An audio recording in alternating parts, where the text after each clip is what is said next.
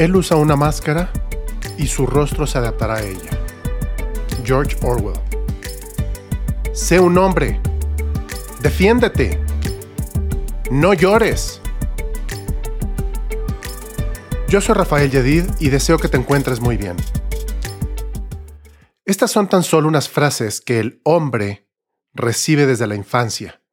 Y por hombre no me estoy refiriendo al ser humano, sino al género masculino.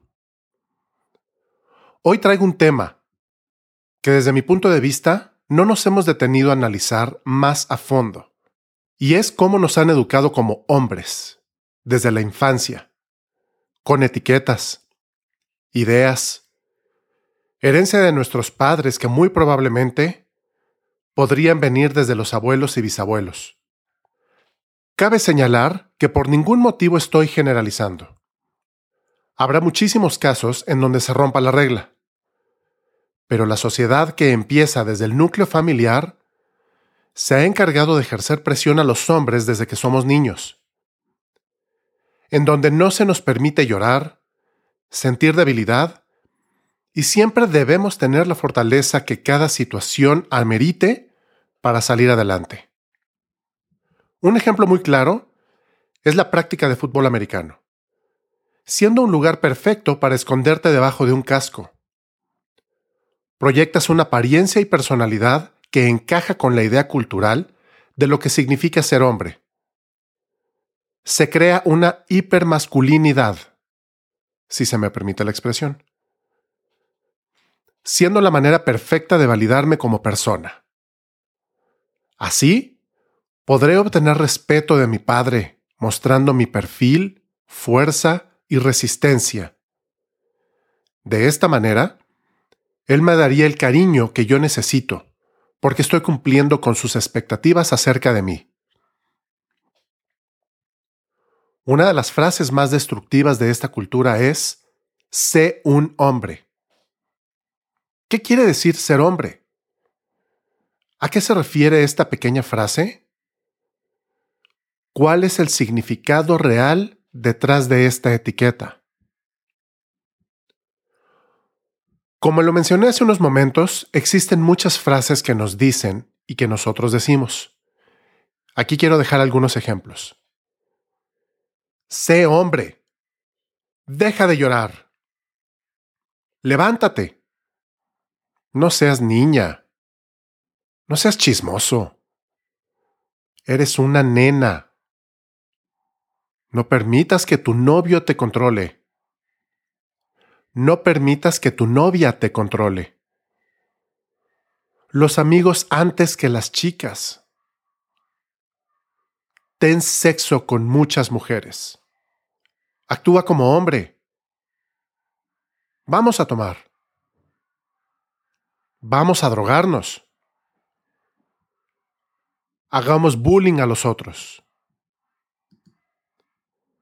Te quiero platicar que se hizo un estudio en Estados Unidos llamado Proyecto de Representación, en donde intervienen psicólogos, sociólogos, maestros, padres y especialistas, en donde tocan un tema que es cómo ser verdaderamente ellos, me refiero a los hombres, mientras lidian con la estrecha definición de masculinidad en los niños y jóvenes varones de Estados Unidos, que desde mi punto de vista esto aplica y se extiende a muchos otros países. Encontraron muchos casos en donde los niños, jóvenes y adultos no muestran sus emociones, sintiéndose reprimidos o con miedo a hacerlo, porque se podrían burlar y minimizar lo que están expresando. El término hombre se ha relacionado con fortaleza física y emocional. En términos puntuales, no se habla de masculinidad. Y en el estudio, un grupo de niños y jóvenes expresan lo que han venido viviendo, en donde expresar las emociones es equivalente a debilidad. Incluso se les relaciona con la generación de dinero y que está bien ser mujeriego. El primer aspecto de la masculinidad se relaciona con los deportes por la fuerza, por la estatura, por las habilidades específicas.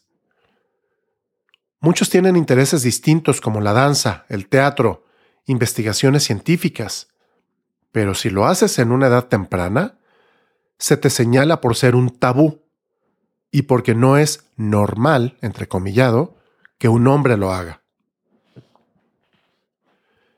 El segundo aspecto de la masculinidad está asociada con el éxito económico. Si un hombre se compara con otros que han sido más exitosos en el ámbito financiero, entonces está considerado como un fracasado por no tener las casas, los coches, las mujeres que tiene el otro. Esto provoca frustración y depresión, aun cuando tengas lo necesario para vivir muy bien. El tercer aspecto está asociado con la conquista sexual. Cuando un hombre ha estado con muchas mujeres, entonces se le respeta y se le señala como alguien con éxito varonil, sin darse cuenta que es deshumanizante para las mujeres. Les quiero platicar algunos datos duros que presentan en este estudio. El primero, menos del 50% de los niños, jóvenes y hombres adultos que tienen algún problema mental o emocional busca ayuda profesional. El segundo es que cada día tres o más hombres se suicidan en los Estados Unidos. El tercero, hacer bullying está considerado como una forma de ser hombre. Después de que alguien se ve violentado, se incrementan las posibilidades de suicidio. Por lo menos, llegan pensamientos de este tipo. Y el último. Para muchos, el respeto se gana con violencia.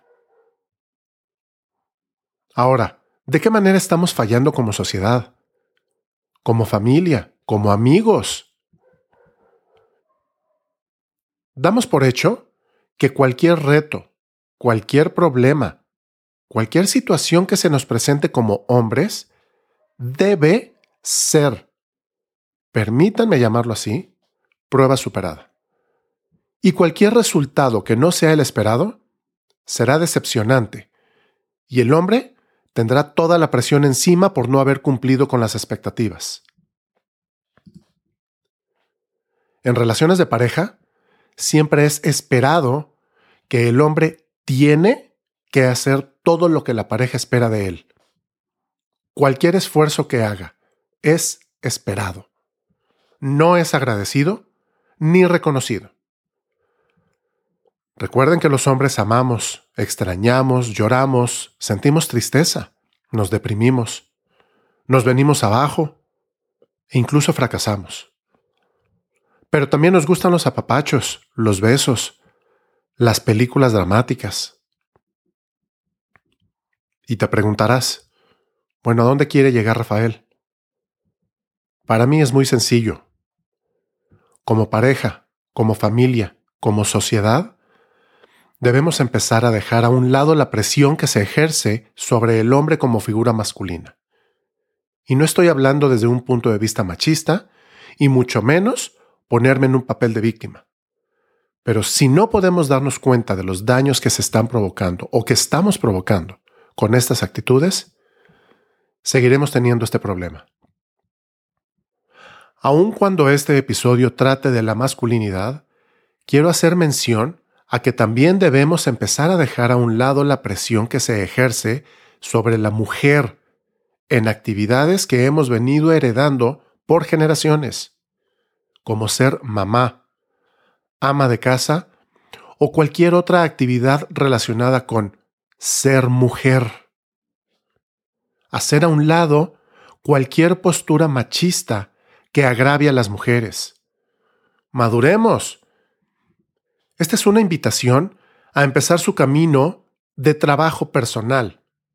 Trabajen con sus emociones, no importa tu género. Regálate la oportunidad de expresar todas tus emociones, lo que sientes, lo que piensas. Acércate a un profesional que te pueda ayudar.